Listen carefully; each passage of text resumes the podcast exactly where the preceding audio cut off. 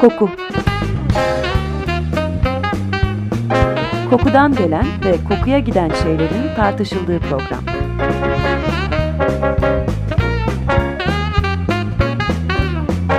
Hazırlayan ve sunan Vedat Ozan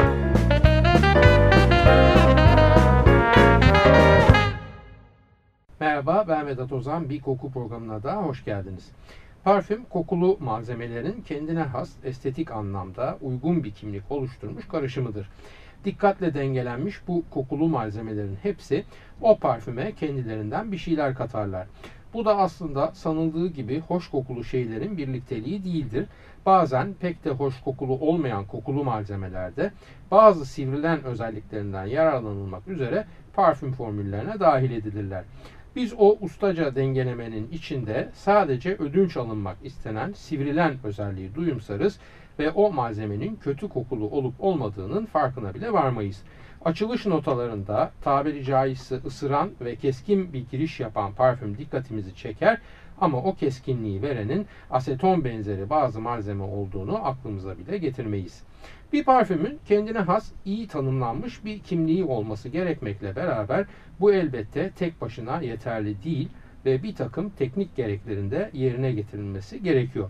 Yeterince güçlü olmalı, yayılabilmeli, ısrarlı olmalı ve tüm buharlaşma süresi içinde kendine has karakterini muhafaza edebilmeli. Yani iyi bir parfüm tene sürüldükten saatler sonra dahi başlangıçta verdiği izlenimden çok uzaklaşmadan hala kokuyor olabilmeli. Eğer söz konusu parfüm sürülmek için değil de işlevsel bir ürün için tasarlanmışsa ortaya çıkması beklenen evrelere ulaşabilecek ısrarcılığı ve kalıcılığı mutlaka ve mutlaka teknik olarak da sağlamalı.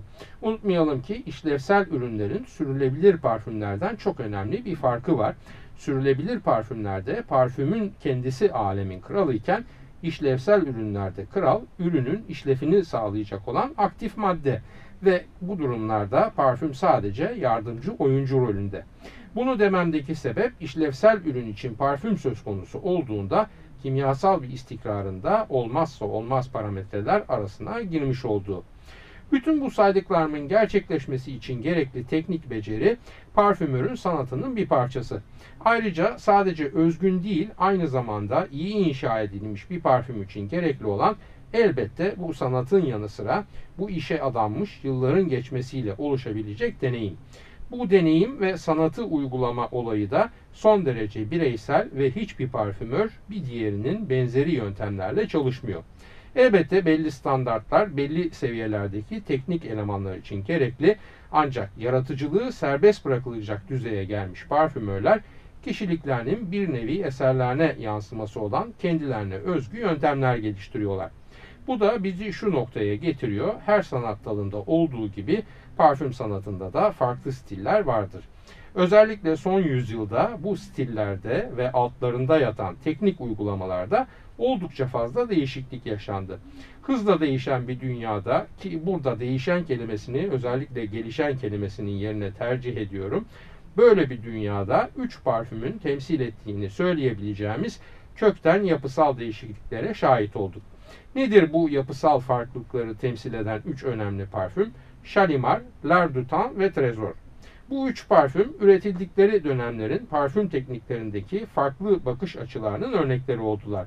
Bize göre sonuçta üçü de farklı farklı şişelerde ve birbirinden değişik kokan parfümler gibi gelebilir eninde sonunda. Ama işin teknik yönüne bakıldığında aralarındaki fark neredeyse bir 17. yüzyıl klasik resmi, empresyonist bir tablo veya kübizmin bir örneği kadar birbirinden farklı.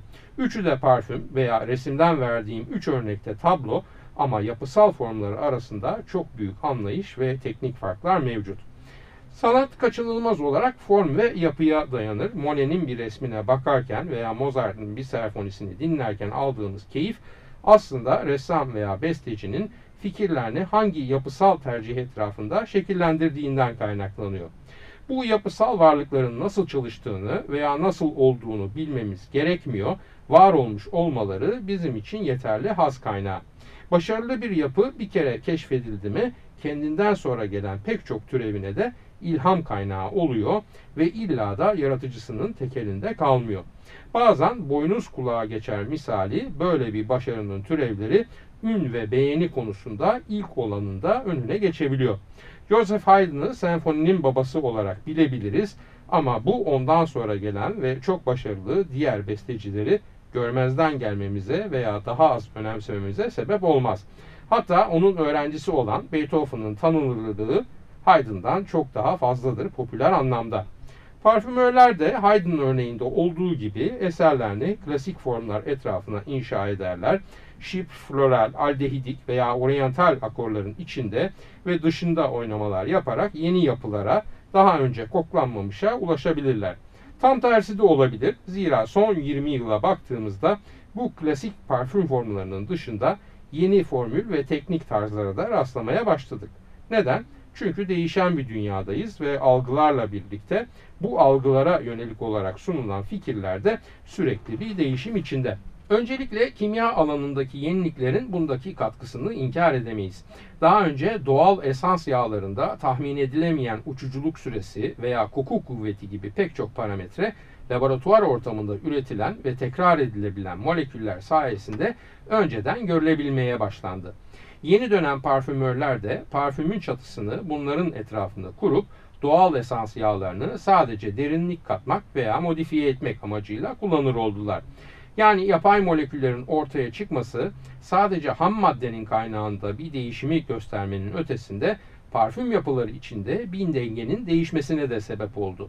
Tanımlanabilir kimyasal malzeme ile çalışabilen parfümörler moleküller arasındaki ilişkileri sistemli olarak inceleme olanağına kavuştular ve bu yeni deneyimler sonucunda da hem estetik olarak tatmin edici hem de işlevini yerine getirebilen formüller ürettiler. Burada en önemli nokta şu, parfümü oluşturan malzemenin olası dengesi ilk başta kağıt üzerinde günümüzde de artık ekranda görülebilir hale geldi.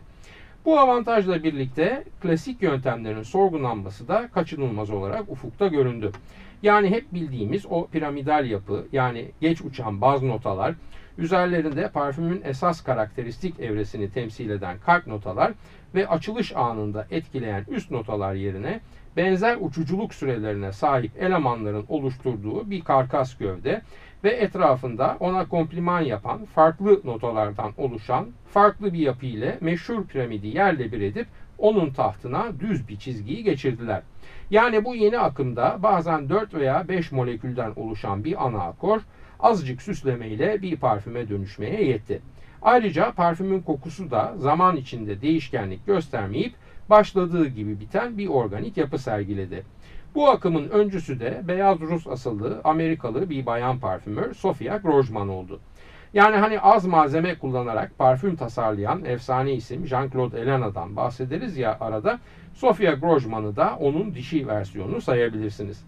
Pozitif ayrımcılık yapmak istemiyorum ama parfüm dünyasında projektör ışıklarının altına çıkabilen hanım parfümör sayısı maalesef çok fazla değil ve Sophie Grosjean da bu nadir örneklerden biri. Geleneksel olarak parfümörlük eskiden beri babadan oğula devredilen bir meslek.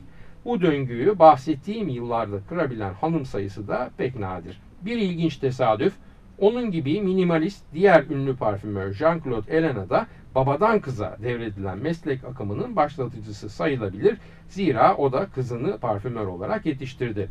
Kısa keselim ve pozitif ayrıma devam edelim. Sophie'nin tasarladığı parfümlerin erkek meslektaşı Jean-Claude Elena'nınkilerden daha fazla tanındığı kesin. Zaten bu parfümlerin isimlerini sayınca siz de bana hak vereceksiniz. Dilerseniz Sophie Grosjean'ı daha detaylı tanımayı ileriki dakikalara bırakarak yarattığı yapısal farklılık üzerine konuşalım biraz.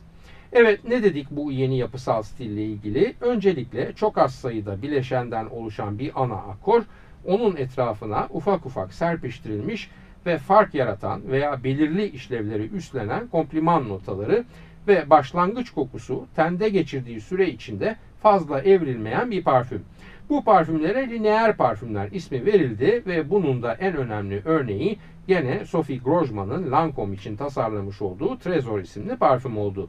Bu tip lineer parfümler elbette klasiklere göre belirli bir estetik derinlikten yoksunlardı. Ancak kokunun neredeyse hep sabit kalması gibi çok önemli bir avantajları vardı. Geleneksel taze kokulu üst notalar çoğunlukla tamamen kapsam dışındaydılar. Onların yerine ise açılışta kısa süreli ancak kuvvetli patlamalar yapan farklı malzemeler yer alıyordu. Püskürtücüye basılınca ortama salınan ilk koku insanı farklı bir şekilde etkiliyordu. Ancak alkolün taşıdığı koku molekülleri ten üzerine konduğunda üst notaların uçmasını beklemeden parfümün omurgası hakkında fikir sahibi olabiliyordunuz. Kısa bir açıklama vereyim. Bunu daha önce çok tekrar ettim. Ancak o kadar genel bir sorun ki parfüm satın alımı sırasında tekrar etmeye de uzun süre devam edeceğim sanıyorum. Efendim klasik bir parfüm piramidal dediğimiz bir yapı içinde oluşur. Yani önce bir 15-20 dakika üst notaları duyarsınız. Daha sonra parfümün ana karakterini veren kalp notaları gelir. Yani kalp notaların ortaya çıkışı 15-20 dakikalık ilk izlenim süresinin sonlanmasından sonra olur. Bizler parfüm satın alırken maalesef bu sürenin geçmesine hiç mi hiç tahammül edemeyiz ve kapağı açıp kağıda sıktığımızda edindiğimiz o ilk intiba bizim satın alma kararımızı oluşturur. Hadi yumuşatıcı veya şampuan alıyor olsanız bu yapılan bir nebze doğrudur diyeceğim ama maalesef parfümler için bu geçerli bir durum değil. Doğru değil ama yapılan buysa endüstri buna nasıl tedbir alır? Onlar da açılış sırasında yani ilk 10-20 dakikası çok etkileyici olan parfümler üreterek tüketicinin bu aceleciliğine karşılık verirler. Siz ilk kokuya kanıp parayı bayılırsınız ancak parfümü kullanmaya başladıktan sonra sürünüp evden çıkma işleminiz sırasında geçen süre bittiğinde burnunuza gelen kokunun hiç de o ilk satın alma anındaki beğeni seviyenize ulaşmadığını görürsünüz. Lineer parfümlerin önemi işte bu aşamada kendini belli etti. Kalabalık alışveriş merkezlerinde, telaşlı department store'larda veya habire uçuş anonsunun işitildiği havaalanı gümrüksüz satış mağazalarındaki vakitsiz veya sabırsız veya aceleci müşteriler bu yeni parfüm stili sayesinde satın alacakları parfümün ana karakteri hakkında çok kısa sürede fikir sahibi olabildiler.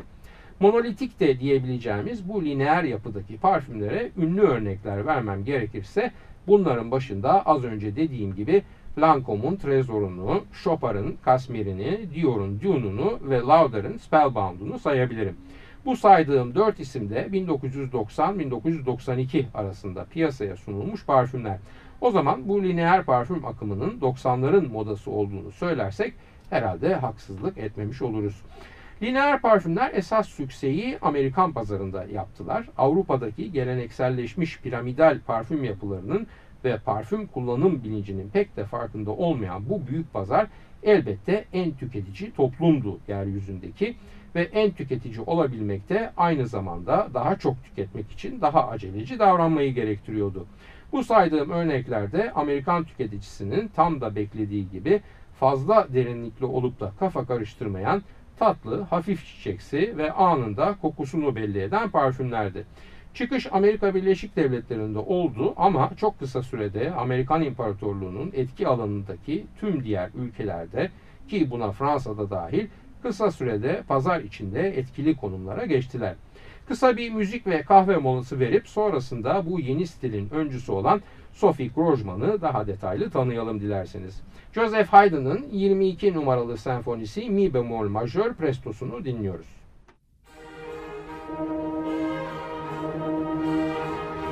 Müzik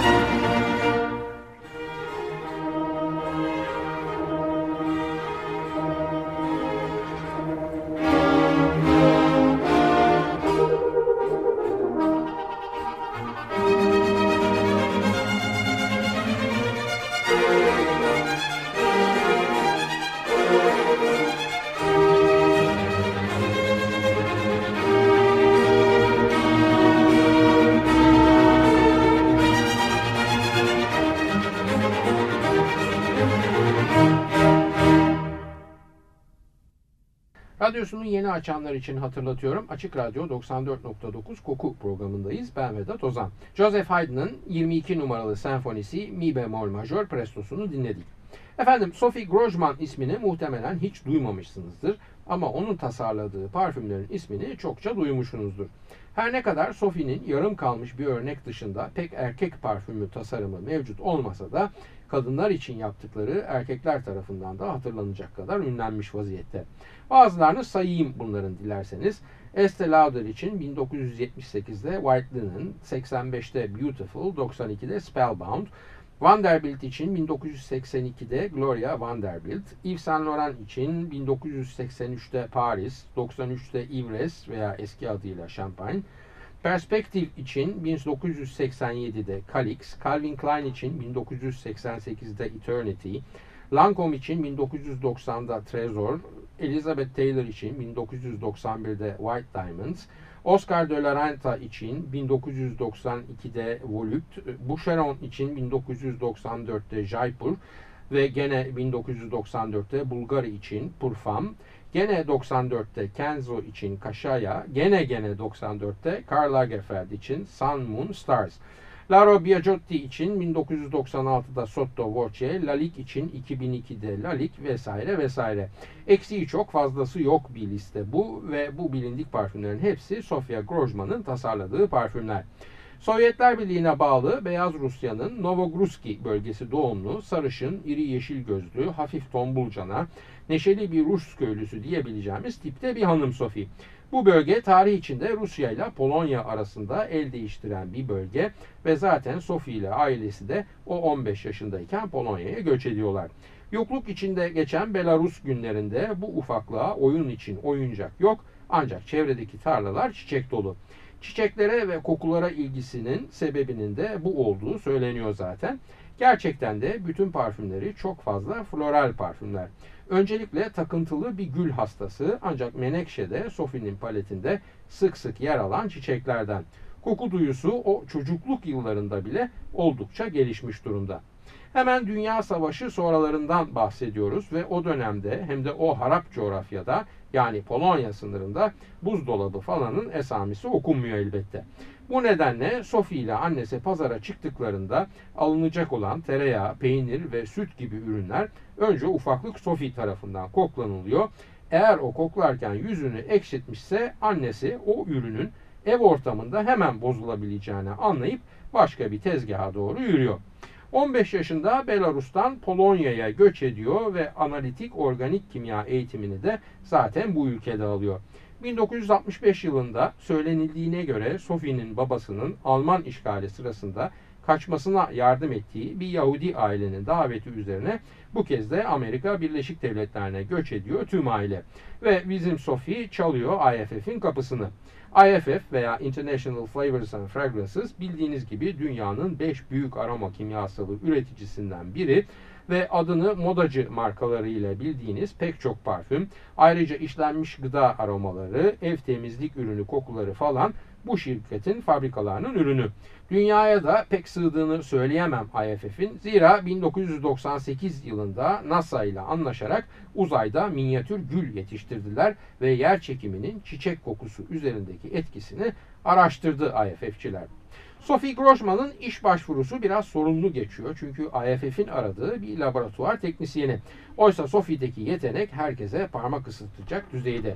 Yani genel tabirle fazla kalifiye veya overqualified olmasına rağmen gene de işe alınıyor ve iki ustanın Amerika'nın ilk efsane olmuş parfüm ustası Ernest Shifton ve gene ilk meşhur kadın parfümörlerden Josephine Catapano ile çalışmaya başlıyor.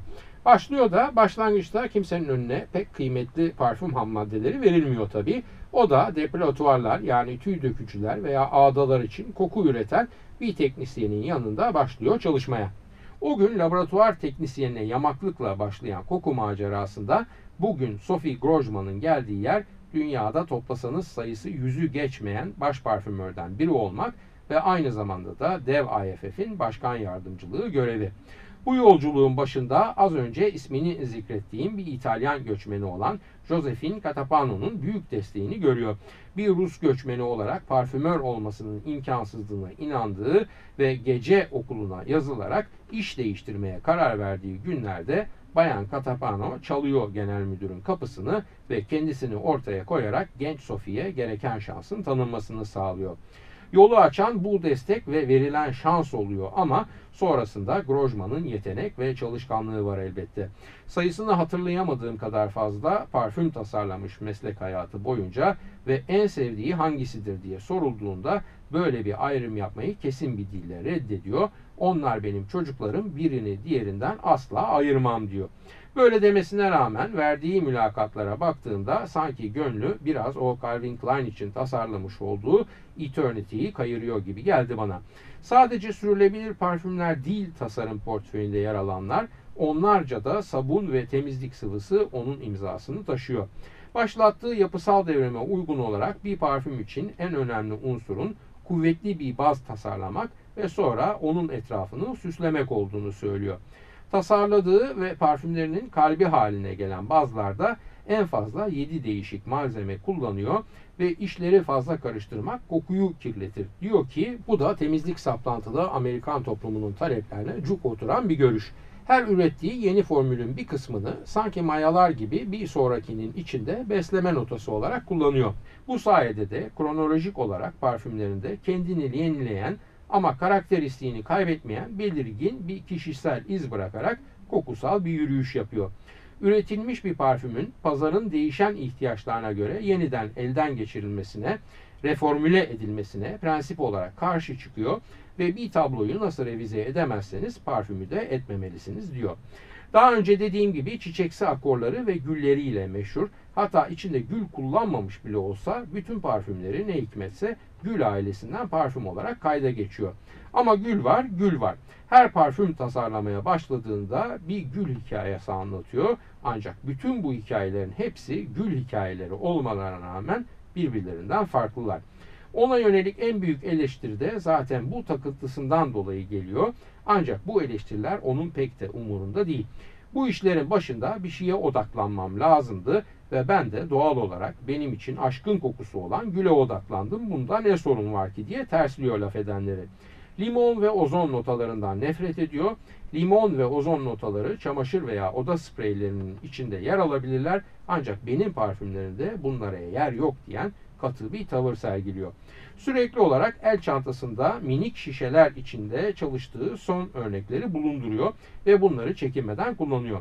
Aslında yasak bitmemiş çalışmayı dışarı çıkarmak bu tip şirketlerde ancak söz konusu olan Sophie Grosjean olunca akan sular duruyor, yasaklar serbest oluyor haliyle.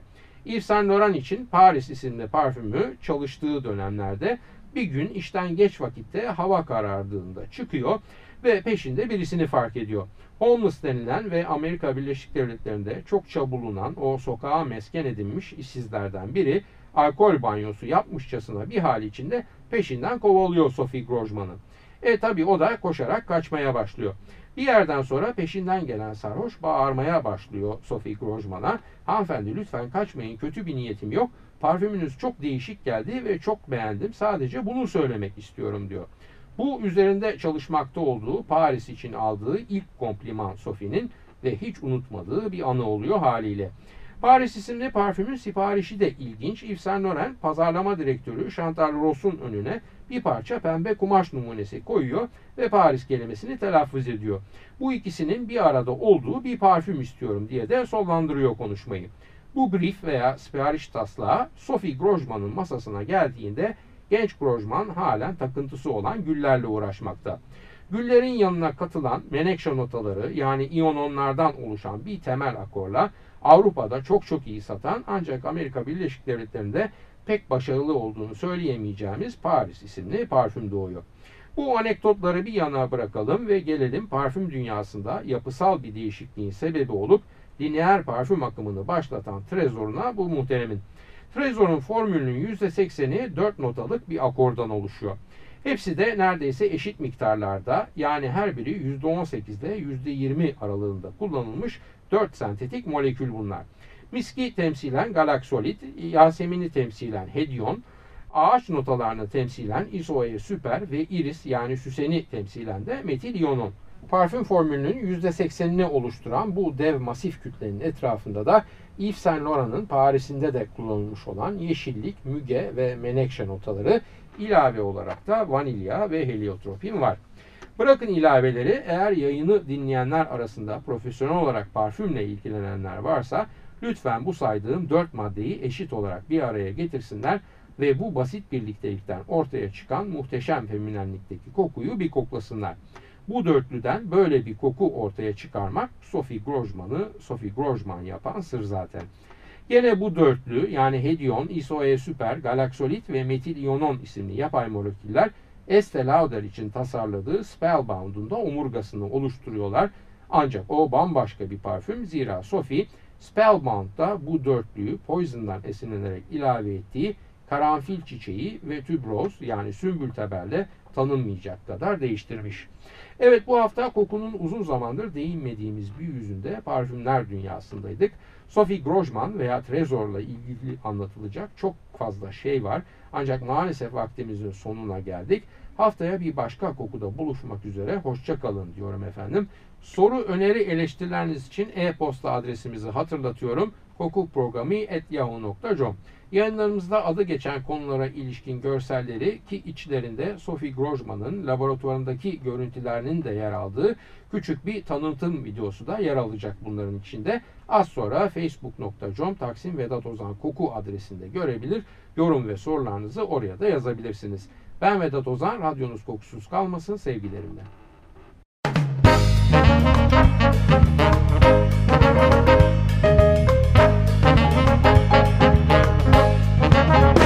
Koku Kokudan gelen ve kokuya giden şeylerin tartışıldığı program.